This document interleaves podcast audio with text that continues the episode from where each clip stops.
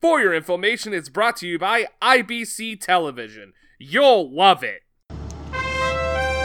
And now, a special holiday presentation of For Your Information with Zach and John.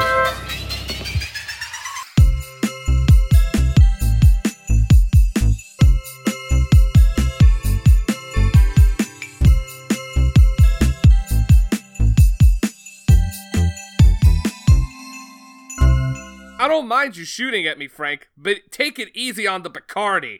Welcome to For Your Information, a podcast about good movies, better cocktails, and best friends.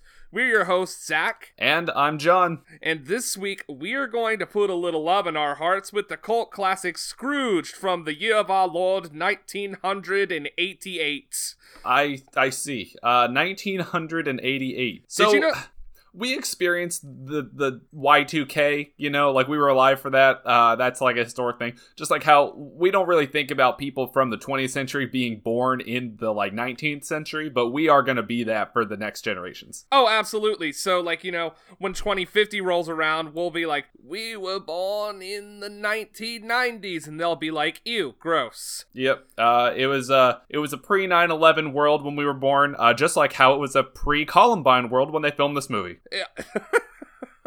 yeah, you don't see too many, like, office buildings getting shot up for, like, comedic effect anymore. No, no, that's not really a thing you do. Like the postal thing was like hard, and then Columbine kind of sealed the coffin on that type of thing. You can't really do that anymore. yep, and Marilyn Manson sold at least 400 more albums because of that. Like, you know what? I, I, I don't blame Marilyn Manson for riding that train, but you know what? You can't buy publicity like that. I can't blame that man. I, I like your I like your placement there. I, I, I like what you've done with the place. Hey man, look, you know what? There's no such thing as bad press. I disagree. Frank Synopsis probably has a great many things that he would want to say about that. Well, we'll ask him here in a little bit. Anyway, so if you haven't listened before, th- what we do on this podcast here is John does not know anything about movies. Well, he does now. He knows a lot now. Yeah, it's been a still- while. We're coming up on season three. We're coming up on season three, baby. Anyway, um, John still has not seen a lot of movies that most people have seen. So this one is no different. So, John, what the fuck? Yeah, I didn't even know this movie existed. What that? I mean, you know, that's that's not crazy. Uh, this is typically called one of the most underrated Christmas films of all time, and I, I don't, I don't 100% agree. But what do you think? I think that this movie is a rare specimen in that it really checks all of the boxes. Like it makes you laugh, it makes you cry, it makes you a little scared, it makes you uh, you think about life, and uh, it also shows some uh, pretty intense workplace violence uh, and a, a little bit of uh, verbal abuse. a lot of verbal abuse. You know, he just would not shut up about those people hammering the fucking set, even though that is their job, and he's Yeah. intruding on their job. Yeah, and I thought Iris Toys had a pretty hostile work environment. This is like uh, this this is a little bit more than that. I think. Hell yeah. I mean, Oh, except for like we, we won't get into it. We won't get back into it. we, we'll get back into it. But anyway, so you liked the movie then? Yeah, I thought it was pretty good. Uh, again, it checks all the boxes. Uh, I'm not gonna call it like super family friendly, but I would call it No. like uh, family friendly light. Yeah, th- this is one of those movies where, n- not to harp on ratings again, but like it does kind of matter. Like this movie is PG 13. I feel like this movie would have, it would have been served a lot better as a rated R comedy. Because th- they went so far that I just don't think that it would, like, I feel like it wouldn't, would have only taken a little more for them to get an R rating. And I feel like they could have done a lot more with an R rating. You know what I mean? Yeah, I do. Um, I think they maybe could have made a little bit more out of the nipple thing. You know, this is the second movie this Christmas that we've talked about. You know, the nipple thing. Yeah, well, at least this one, like, it was playful and it was just like the top of like the areola. Uh huh. God forbid we see the top of an areola. God forbid. That slightly different shade of skin on some people, identical on others. It is weird how that works, isn't it? Yeah, yeah, yeah. I'm not one of those people. Oh, do you, do you have um do, do you have real dark nips? I do have pretty dark nipples, yes. Okay. Shocker. ladies, ladies, if you ever wanted to know what that sexy voice's nipples look like, now you know. Yes, it- is a different tone from the rest of my skin. That is so weird. Do you have innies or outies? N- nipples? yeah. I, I I wasn't aware that innies and outies was a term you could apply to a nipple. Yeah, like some like okay, so like you know, like do you, like do your like do you always like have like a little hard ball on top of your nipple, or does it like only protrude when like you're cold or something? Oh, okay, yeah, yeah, yeah, yeah. They- They're flexible, yeah. So sometimes they're one way, sometimes they're another way. Just kind of depends on what's going on. What's going on? Anyway, Yeah, that's let's get advantageous for me because I don't get chapped nipples when I like go for a run. Like last night, it was like 40 degrees, and I went for like a like a three mile run because I'm just like that. And uh, if if I was one of those guys, I definitely would have had some uh, some nipples rubbed raw by my shirt. Dude, I'm so that's only happened to me once and it was like in the middle of like a like I was like at mile 8 of a run and I was like, "Hmm, my nipples hurt." Ah, yes. So th- at least there was that. At least there was that. I miss when I was in shape. Oh well, life goes on. So John, did you have a favorite scene in this film that wasn't uh, you know, nipples? No, no, no, no, no. That I, I don't even think that's a that's a fair gag. Like I, it wasn't even really a nipple. Um, and you, you make it out to be like there's some kind of like nipple thing going on. Anyway, we, we cannot keep talking about nipples. Yes, uh, I think the uh the end scene was very very good. It really tied the whole thing together because the whole movie is rather chaotic. So to see it all kind of come together at the end like that was it, it, it was good. You know, I'm not gonna say that it redeemed all of the stuff that like uh Bill Murray's character does, but I mean Absolutely not. it, it, it definitely you know it gives the it makes it a proper christmas movie Exactly. It it has a happy ending, which is what you want.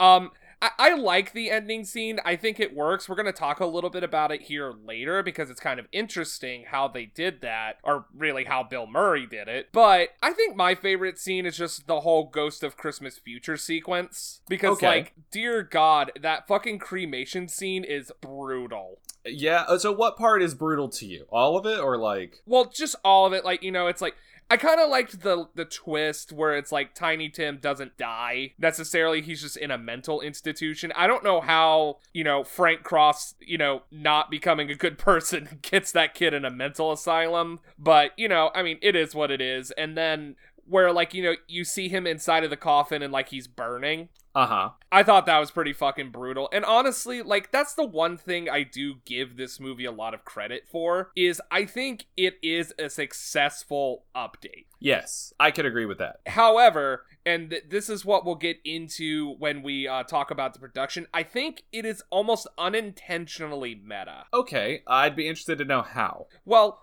I'll, spo- I'll I'll give you a little taste. So the the the director and Bill Murray did not get along very well, so it kind of created like a very uneven movie. mm-hmm And you know, like the the movie's kind of bashing like you know like those loud like fucking you know 80s action movies and you know just everything being loud and in your face in the 80s. yeah And the movie kind of unintentionally becomes exactly that. i see what you mean So that that's what I mean. It's like I feel like it becomes unintentionally meta because it was definitely not intentional. But anyway, we will get into that soon. So the other thing that we do on this podcast is John makes us a cocktail every week. John is a cocktail connoisseur and you should really listen to him. This man has made some of the best cocktails I've ever had in my life. He has no license, he's completely off the grid, but I would put him toe to toe with anybody in your average bar. So, John, why don't you give me so- why don't you give me something good? Why don't you give me something that tastes like it's vodka poisoned by Chernobyl? yeah yeah yeah so um i think the only person more off the grid than i am with my bar skills is frank synopsis Oh, does he Uh, make cocktails too? no he's just off the grid Oh, okay. But yeah, so um this film a lot of times what I'll do is I'll take like something that happens in the movie or something that uh you know they're drinking in the movie and make it into a cocktail or maybe just present to you what it was that they were drinking in the movie. They drink a lot of straight liquor in this film.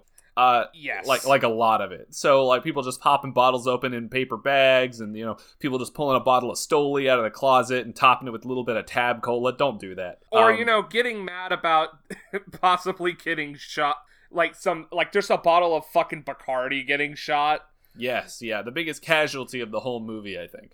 like bacardi is such a like almost bottom shelf liquor like i don't know why he's so mad about it like was bacardi like a, like a bigger deal back then or something? Like I'm really confused. Maybe it was. I'm not totally sure. I'm pretty sure Bacardi is a Cuban product, and I don't know if it was different in the 80s. You know, with it being a Cuban product or not. Ah. I I don't know that. I don't know any history on that. Uh, it, you know what? Fan base, let me know. Do some research. I need to know uh, for my own information. Uh, but that's not a part of this cocktail. This cocktail's gonna be a little different. So I did run with the vodka idea, though. Speaking of, you know, a glass full of Stoli. Um, so this cocktail is called the 9565, and the 9565 is the last four digits of the phone number that goes to his office phone. So if you want to be a little bit more like Frank Cross, or you want the experience, give him a ring. Know what I'm saying? So here's how you would go about making it. Uh, you get your shaker with a little bit of ice, and you're gonna put in two ounces of vodka, one and a half ounces of cranberry juice, a half ounce of peach schnapps, two dashes of sambuca, and a little bit of lime juice. I'm going to say maybe about a half ounce, however much juice comes out of half of a lime. So we'll call a half an ounce. And then you're going to shake those ingredients together and you're going to strain them out into an ice filled rocks glass. So that's also a lowball glass, or you know, the same thing you would serve an old fashioned in.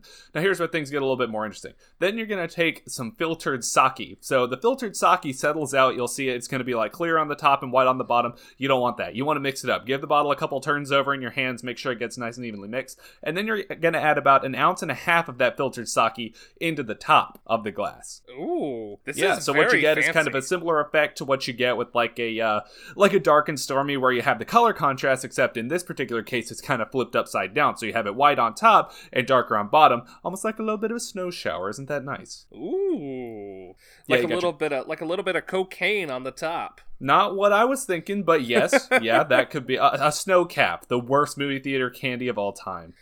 You know what? Like, what what are snow caps? Are they? Is it literally just chocolate it with white chocolate on top of it? Like, what is it? It's literally a chocolate chip with sprinkles. Fuck that. Yeah, that's not candy. No, that's literally ingredients. Yeah, like you just smash two ingredients together. That's like doing flour and salt together. That's not a food. Exactly. What? What? Uh, since we're talking about movies, what's your favorite movie theater snack, John? Oh man, um, I'm partial to popcorn. I'll eat like a whole bucket of popcorn, like oh, easy. Fuck yeah. Yeah, that's a good one. Uh, as far as butter. candy goes, I'm uh, I'm kind of a Twizzler guy.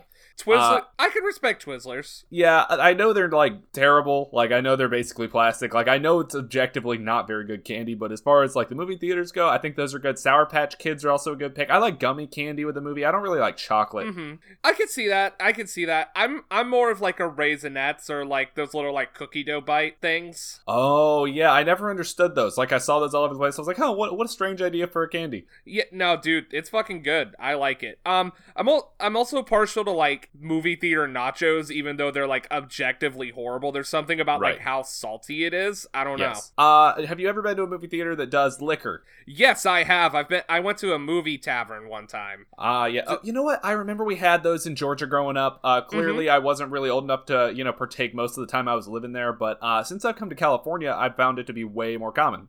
Yeah, it's actually kind of cool. Like, uh, so we ordered food. The food was, eh, oh, it was okay, but the liquor was great.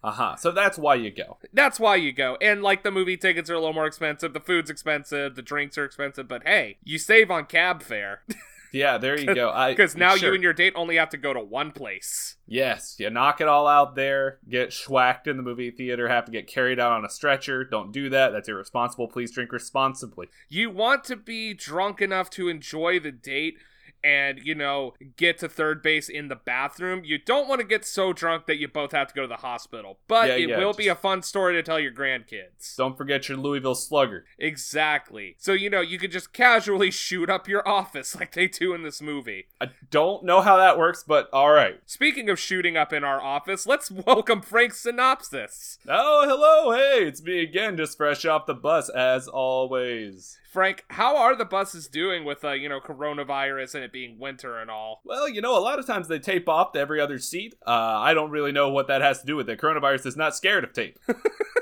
So, Frank, um, forgive me for saying, but I feel like you might be the most interesting person on the bus most times. Has there been someone more interesting than you on the bus? well, if you mean most interesting person on the bus as being the only man slugging down a Dos Equis on the bus, that is definitely the case. Okay. So, is Dos Equis your beer of choice? It does make me the most interesting man on the bus, so yes. okay. Oh, God, Frank. Well, I'm glad that you're here because I feel like this is a movie that's like right up your alley. Have you seen Scrooged? Oh, of course. Yes, it's right up my alley. In fact, it's so far up my alley, I had to realign my Kundalini line. I don't even know what the fuck that means. Root chakra. Oh god. Okay. So I I thought you were going to say you had to like realign your sphincter or something, but anyway, Much like that, yes. Much like that. Okay, just using some, you know, magic.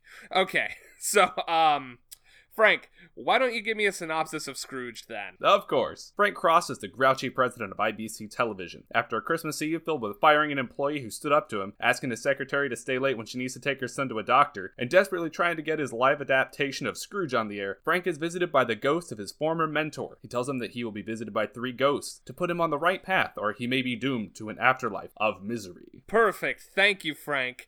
Um, you can collect your little goodie bag on the way out. Um, we put a uh, we put one of those fig Newton bars in there, like you know the king size fig Newtons. I hope you enjoy those. I do love it. Again, Kundalini full of fruit. I don't like any of that. I don't because now all I can see is you putting fruit up your ass, and that's not where it goes. You can't butt chug fruit, Frank. All right, well, I'm going to catch the bus. All right, see you, Frank. John, are you back? Yeah, yeah, yeah. Um, you know what I just thought about? IBC television. Do you think there's anything to do with the root beer? No, I don't think so. Like, I, I wanted to look it up, but I forgot to. I feel like it's probably like international broadcasting channel or some shit like that. Uh, that's pretty generic. Uh, yeah, the only reason I said it is because I'm pretty sure somebody spilled a bunch of root beer on your carpet outside. Oh, um, I think that's kombucha, but we we don't have time. We don't have time to get into Frank's antics. Just listen to the episode. It's, Oh, okay, it does it does suck that you guys can't be in the same room at the same time. Yeah, you know, just the times don't line up. You know, he gets here and he does his thing and he leaves, and I, I guess I always gotta like, I don't know, go pee. Yeah, I mean, it's pretty convenient for you. I got I kind of got to hold it this whole time, but you know what? That's okay. Yeah, yeah, yeah. All right. So we're gonna start this conversation by talking about some of some of our players here. So this is like kind of like basically if you pull that little drop down menu when you first get to Wikipedia, if you look up Scrooge 1988.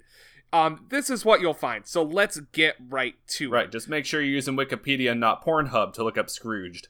Yeah, I mean, honestly, like I I've never ventured into this, but I'm sure Christmas themed porn is pretty good. When you say good, what Okay, exactly do you mean by good? I mean, like I, I mean, I'm just imagining like a dude with like a like a candy cane dick, and like you know the girl has like you know I don't know like like some sort of like peppermint striped bra on. I don't know, man. Like I mean, I'm like it's got to be fun in some way, right? I you're assuming that it's all like boy girl porn. I, I don't know that that would be the case. I mean, I like there's so much porn out there, dude. I don't know. Yeah, like, you're right. I'm thinking like a Christmas elf situation. We cannot do that. We're, we're No. not going there. Oompa loompa. That's not even close to the same thing. Although I Uh, will say this movie did not do much better on the uh, the little people front. No, it did not, but that's okay. Well, it was 1988. Everyone was on cocaine. Let's get into it. Okay, so Scrooge was directed by Richard Donner and produced by Richard Donner and Art Linson.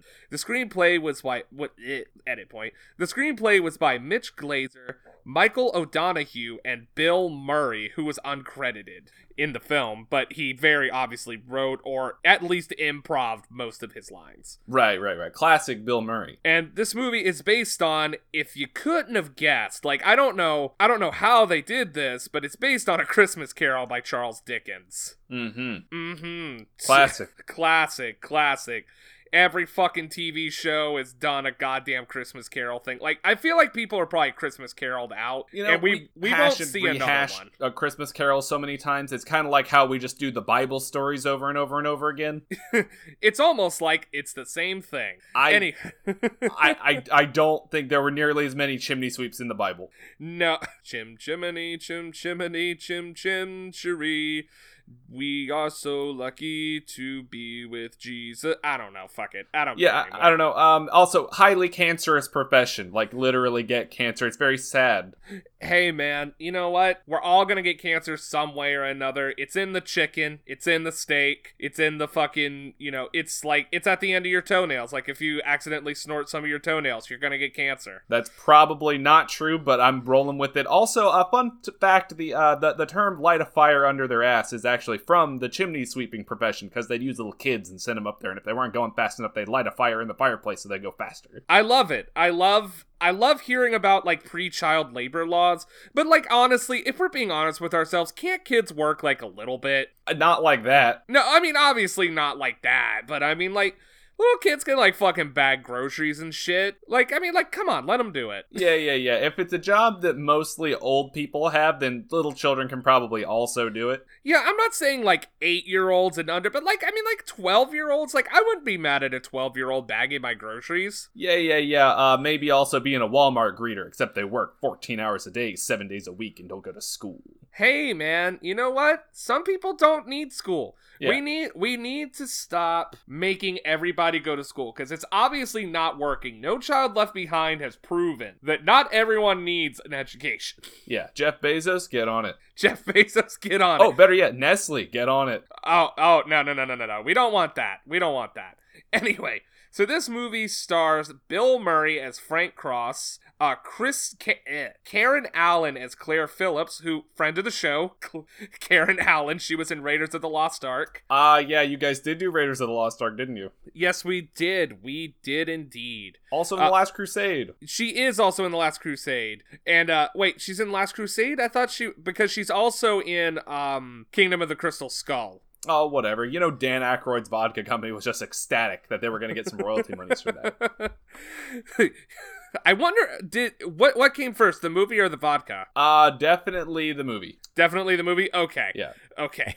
But every time we say Crystal Skull vodka, we have to give them 50 cents. So we should probably stop. Yes, we don't have that kind of money. Frank Synopsis will be the first one cut from the payroll, I think. Oh no, and we can't. We just can't get rid of Frank. No. All right. This movie also stars Bobcat Goldthwait as Elliot Loudermilk. Bobcat Goldthwait um, also directed many movies like uh, World's Greatest Dad, God Bless America, Sh- uh, Shakes the Clown. You know, so he went. He's a comedian, an actor, and a director. Also, if you recognize his voice, he is the voice of Pain in Hercules. I see. Mm hmm. Anyway, I like Bobcat Goldthwait. Sorry, I just wanted to make sure I got him in there. All right, and then Carol Kane as the Ghost of Christmas Present. Uh, Carol Kane has a very recognizable voice. Um, if you don't know who I'm talking about, she's like uh, she's in the Princess Bride. Uh, she's in the the marriage scene. She's like the the lady in that scene. I can't remember exactly why the fuck she's there, but she's also the um the super in um Unbreakable Kimmy Schmidt. I see. Uh, would have been more fun for it to be Carole Baskin. Uh, you could have had uh, Joe Exotic as Frank Cross, maybe. I feel like it's way too late for us to make this res- to make this reference. We're bringing it back. We're re-gifting it this holiday season.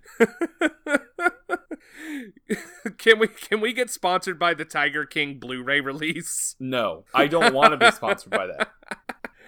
Oh god, I do. I think I think it would be fitting. It's not the sponsor we want. It's the sponsor we deserve. Right.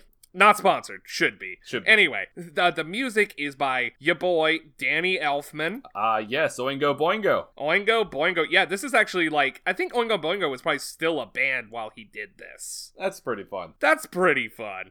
Uh, the cinematography was by Michael Chapman, edited by the brothers Frederick Steinkamp and William Steinkamp. Uh, production company Mirage Productions, distributed by Paramount Pictures, released on November 23rd, 1988, just in time for Thanksgiving.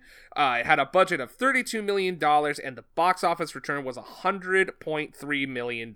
Ah, so this is the golden goose. This is what you want to see in a major motion picture, right? Um, I think they thought it would make a little more than this, but it's it's a modest success. It's not bad. It's not good. I mean, technically, that's a 200% return. Oh, for sure, for sure. But it's in those days, if you put Bill Murray in a movie, you would kind of hope that you would make, you know, like 200 million. But I also didn't do what 100.3 million would be in today dollars. Uh, yeah, yeah, I, I see what you mean. So, you know, I mean, you guys can do that math. I don't need to do it for you. I'm not going to spoon feed everything to you. Yeah, Oh. 200 million post Columbine dollars. Jesus Christ. All right, so let's get into this Murray Christmas.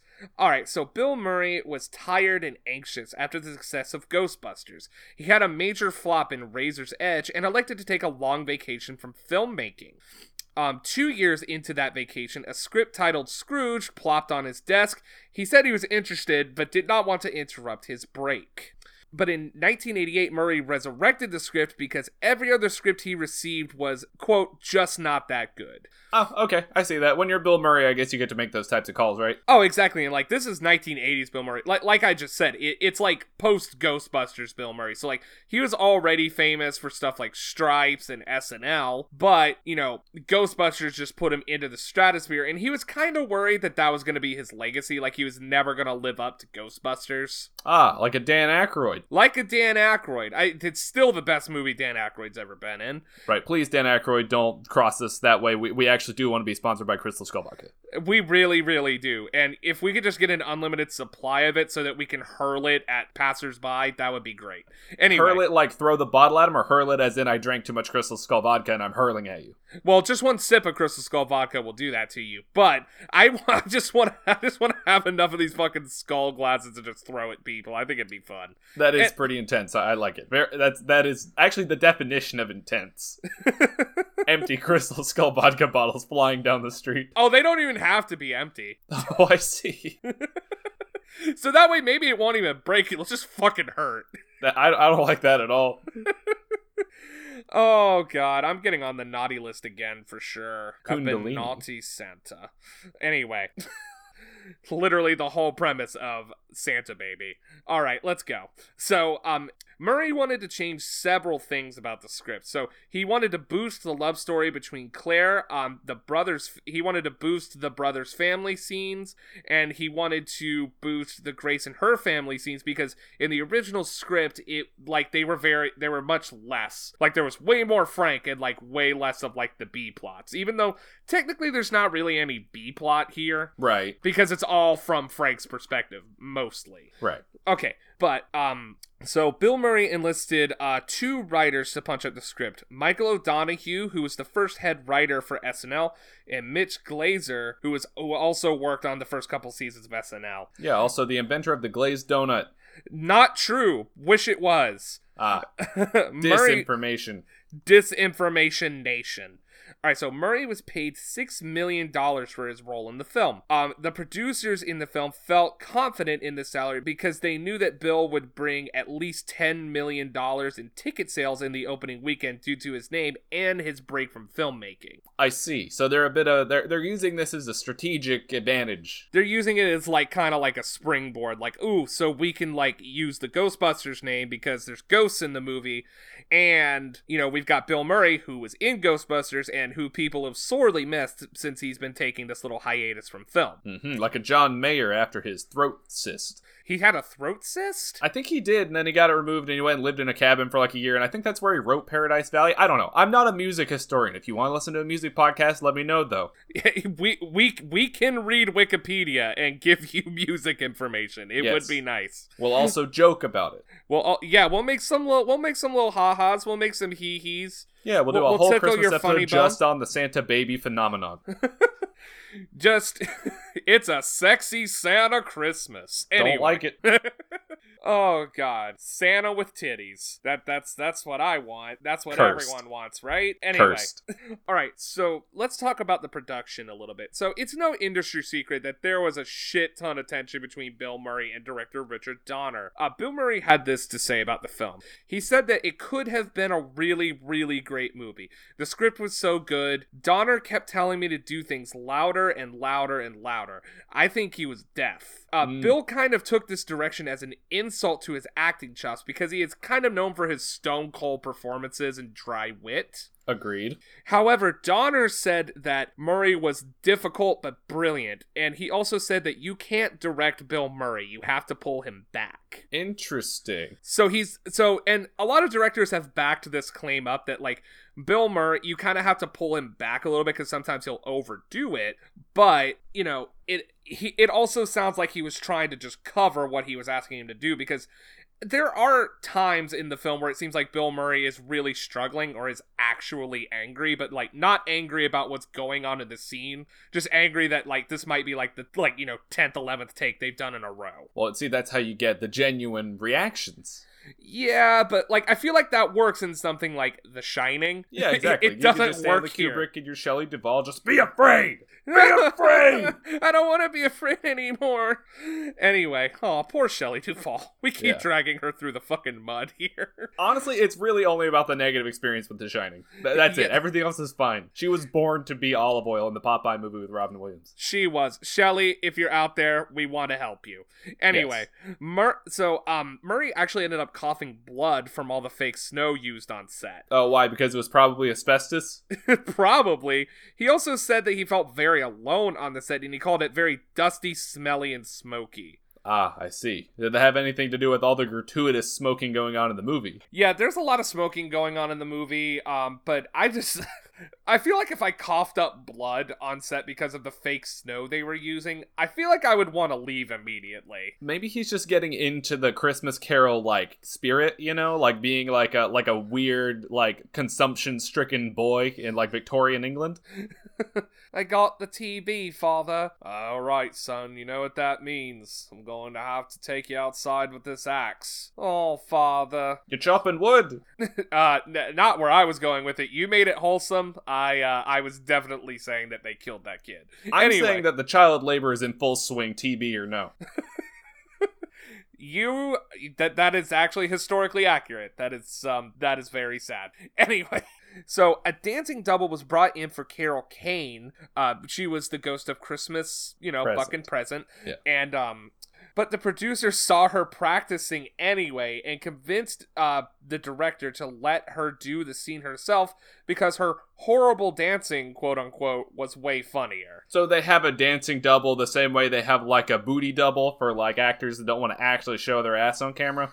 Yes. So I mean, like any kind of stunt can have, you know, a stunt double. Like, and it it could be like a very simple thing. Like maybe the actor doesn't want to be too close to like something that's going to explode, or you know, they they weren't at set on time or something. Like, there's a lot of things they use doubles for. Ah, yeah, not to set on time. Not I to like it. set on time. And uh, if you're not a big actor, that can be a big fucking Yeah, or if you're just an assistant manager at a Staples. Yep, you went from being a minor character in the ne- in the newest Michael Bay film to working at Radio Shack, and then Radio Shack closes, and then now you live on the streets. Christmas Carol 2020. let's just let's just do Victorian era all over again. Fuck yeah, it. let's start over. let's let's just start where this like got horrible Yeah, everything after 1829 is we're taking it back because y'all can't behave. because y'all because y'all can't act right. All right. So Carol Kane actually cried a lot on the set because she had trouble with her violent scenes. Uh, she actually hit Bill Murray every single time, even with the toaster at the end. I gotta say, not that worried about it. I mean, she kicked him in the balls pretty hard. Okay, fair enough. Uh, it just, they not, why don't they just give him an athletic cup and just like cope? I mean, I'm sure they did, but I mean, at a certain point, like you're still getting your balls jostled a little bit. I, I understand that. I feel like that's just being in character at that point. exactly. However, something that did happen was, uh, you know, where she grabs his lip. Ah, yeah. She actually ripped his inner lip. I, I get it. Like I I move on. Move on. Move on. like, uh, like you know, I get it. He's getting paid six million dollars, but at, the end of the day, that's gotta fucking hurt. I Anyway. guess, but like move on. Speaking of accidents that hurt the actors, in the restaurant scene, Bill Murray actually slipped and fell, but got up and finished the scene like a fucking champ. Ah, Yeah, I thought that was cool. Like, so that wasn't planned. That just kind of happened. nice. Well, he throws water on a guy, but thinks he was Richard Pryor. Is that what he said? Yeah. Oh, I'm sorry. I thought you were Richard Pryor.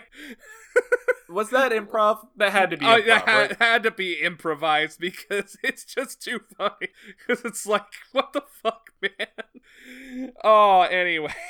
So, um, Bill Murray's real life brother, John, plays Frank's brother, Earl Cross, in the film. So that's the guy that he, uh, that he gives the, uh, you know, towel instead of the VHS player. Oh, right, right, right. Um, Bill Murray's other brothers are in the film as well. Uh, Brian Doyle Murray played Frank's father, and Joel Murray was at Earl Cross's uh, holiday party. All right. So, speaking of Frank's father in the film, and I don't know if there's a place to talk about this later or not, but I'm not going to let it go right now. He gave him five pounds of veal as a Christmas present, and I feel like it's fucked up to give a child veal the same way that it's a little fucked up to put cheese on a hamburger. Like, or you or you know eggs on top of chicken. yeah, exactly. Or like you fry chicken in batter that's made with eggs. Like, it, it's just a little messed up to give a child veal because that's like cow child meat. I mean, it's kind of like it's kind of like he says in the movie. It's like that that that bag of veal would have costed 50 60 dollars a pound in today's economy. That, that's a classic me thing to say. I mean, like, so it is shitty what he does there because he's basically saying like I put food on the table every day. You we want a fucking Christmas present on top of that. But I mean, at the same time, at least he was eating. That that's true. You know what? And also smoking while pregnant.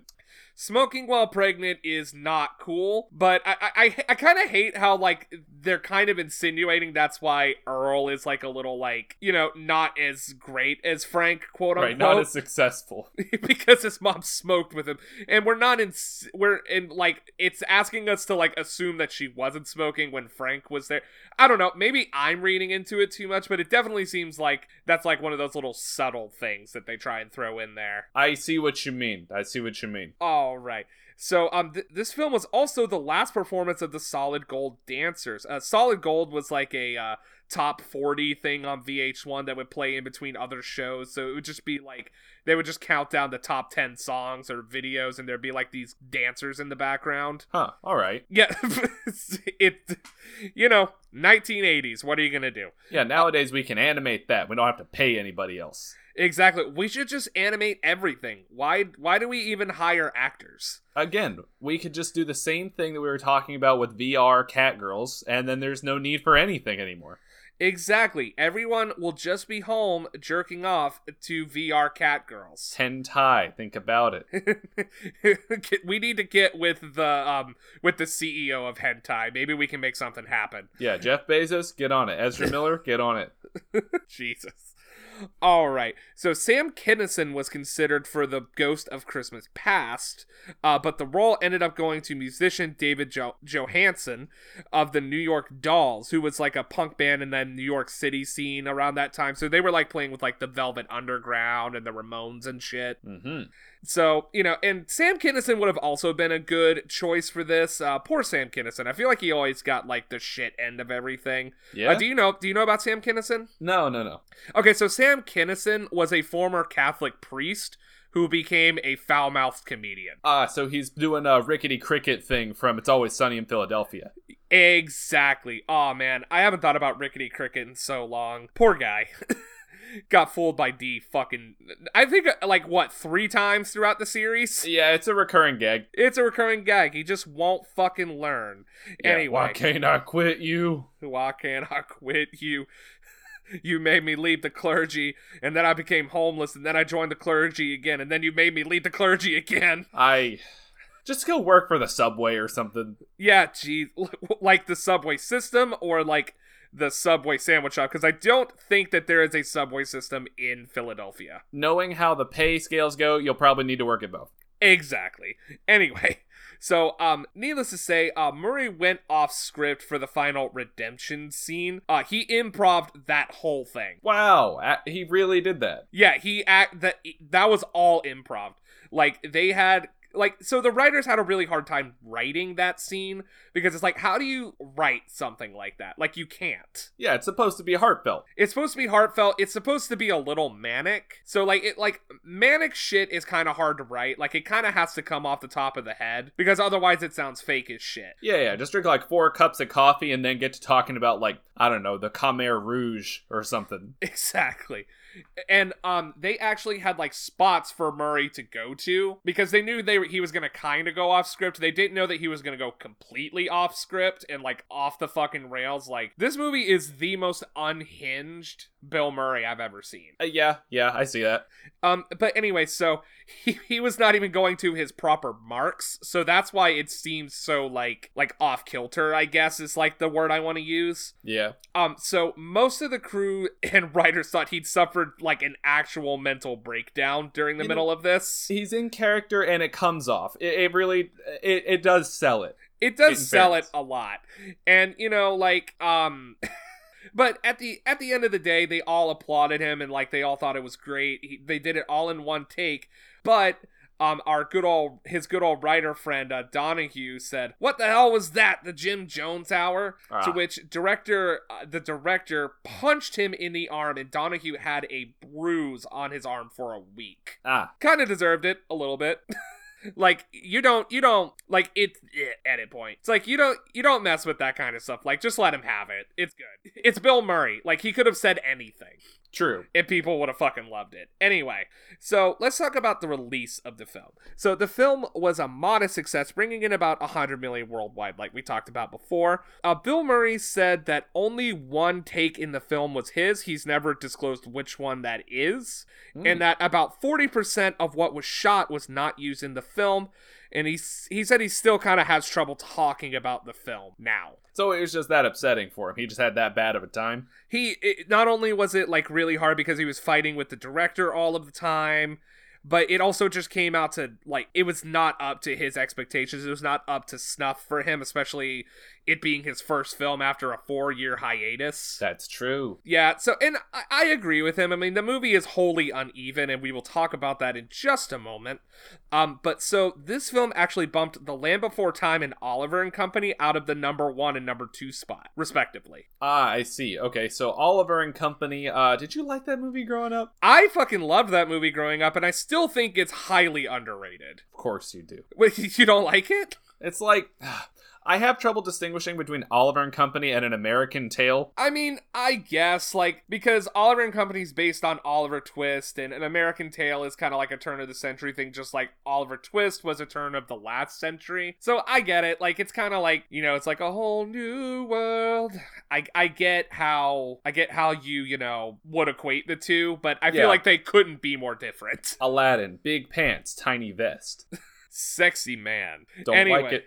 Like i feel like that like shit like that is like the reason that people want to fuck cartoon characters like they did not have to make aladdin so goddamn sexy they yeah, what about Jafar though? That's a man's man. jafar is like like that's like a sugar daddy type thing like if you're into sugar daddies like jafar might be your thing Jafar is the sexiest rendition of the Jabba the Hutt character that has ever existed.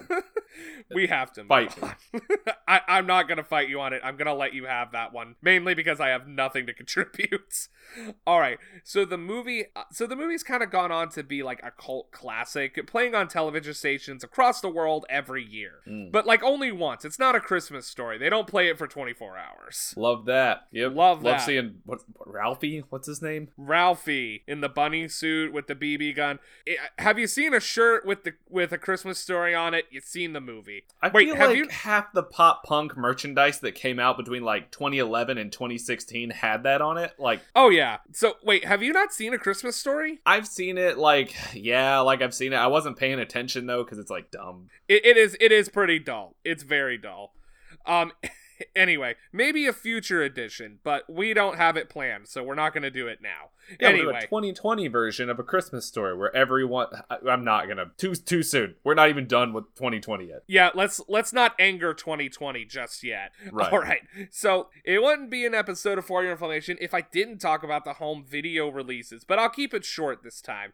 Uh, this actually ha- this actually had like a very like strange like relationship with home media. So in 2006, a special edition DVD was proposed called the You'll Love It edition. Yeah, you will love it. Yeah, exactly. Like Y U L E, love it. it. It's dumb. Anyway, so You it was to will have a lot of special features and a custom DVD case. However, it missed the deadline to be released and was just never released. That's that's awesome. and the, Just leave it dead in the water. Don't release it. just don't release it. Just don't even make it.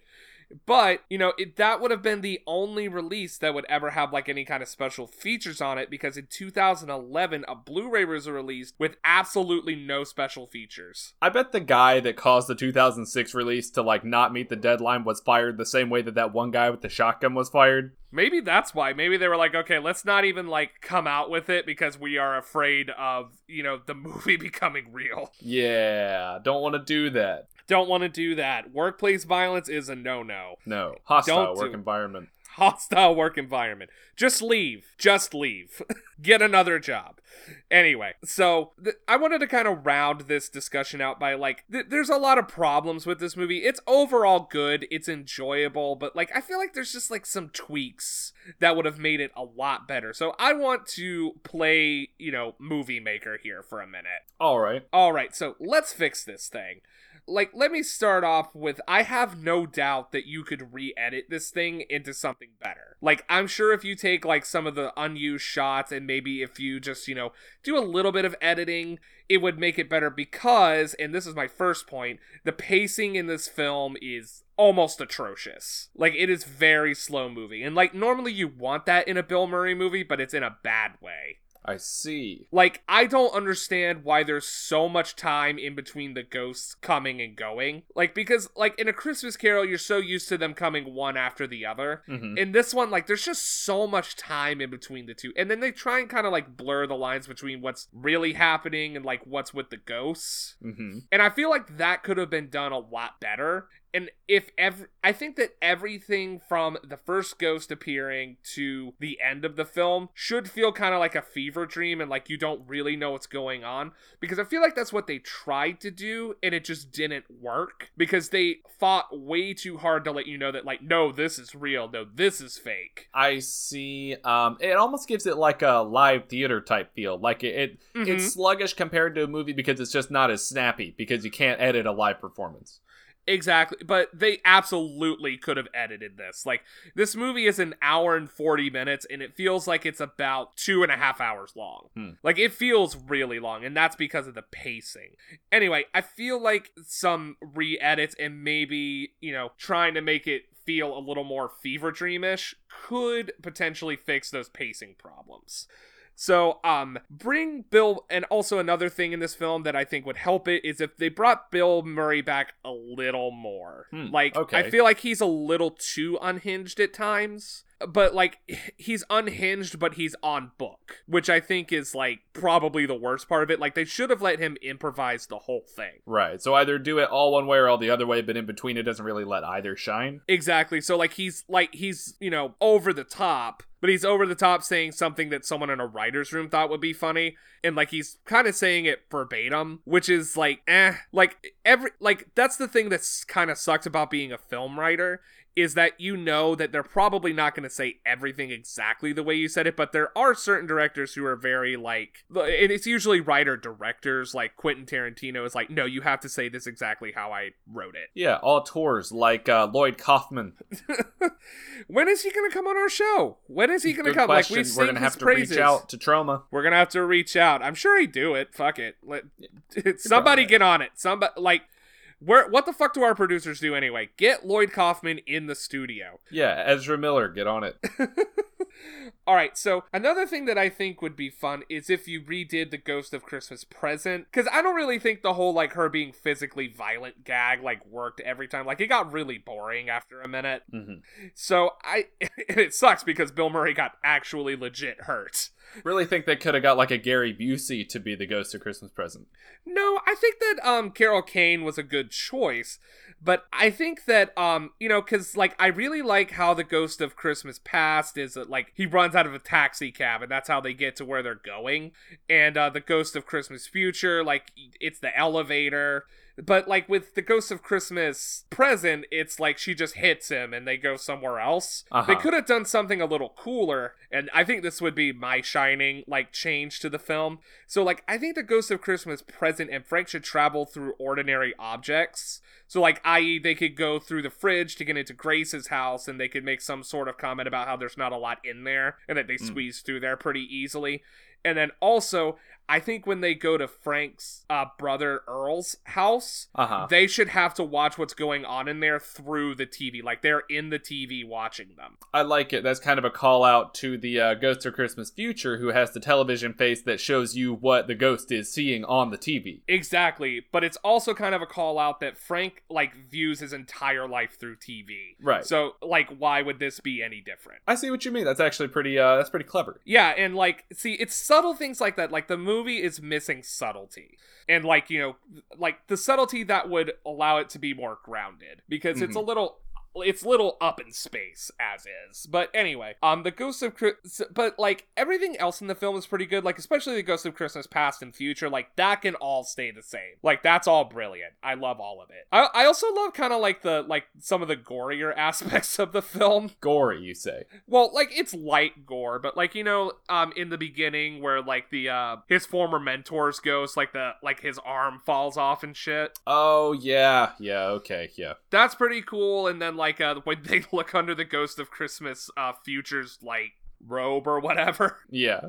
and it's like that disgu- those like disgusting lost souls in there. That Yeah. shit was fucking dope. That that was good. It, it- again, it hits all the wickets. It, it's really good. It just does it all. And th- this is another one of those things that it does. Exactly. Like it does what it does well, it does excellent. But what it lacks in, it lacks pretty hard. Yes. That that would be my thing for this movie. And uh but anyway, I enjoyed it. I hope that you guys enjoyed it, and I hope you enjoyed this episode. Uh John, do you have anything else you'd like to say about Scrooged? Nope. Hail Santa. Hail Santa. All right, guys, so make sure you go and give us a like on Facebook so you can get some memes, some cocktail recipes, and occasionally we'll throw some weird shit for you to look at on YouTube. Um, also, if you could, it'd be great. It would be the best Christmas present ever if all of you guys went and gave us a five star review on Apple Podcasts. Um, we need that so that we could be more visible to other people, and uh, we do it for you, so you do it for us. Yeah, you bet your ass we'd do it for you. You bet your ass. Let, let's start our own podcast network and we'll have a collective, like, you know, 120 listeners across like 30 podcasts. That would be awesome. Yeah, you know what? Just tell us what we can do to promote your content, and we will simp for you. We will simp the hell out of you. We will show up to your door. John will be pulling me by a dog collar. Is this good? Is this is this kinky enough for you guys? I know that the kinky thing is like really big right now. Yes, absolutely. Yes, absolutely. All right, guys. So for For Your Information, I'm Zach. And I'm John. watch a new movie this week, and happy holidays. See you later. I have seen Scrooge, and you're right, it is right up alley. Oh, Jesus, I can't believe I said that. Right up alley? Who the fuck is alley? I'm tempted to leave that in, but I won't. Outtakes.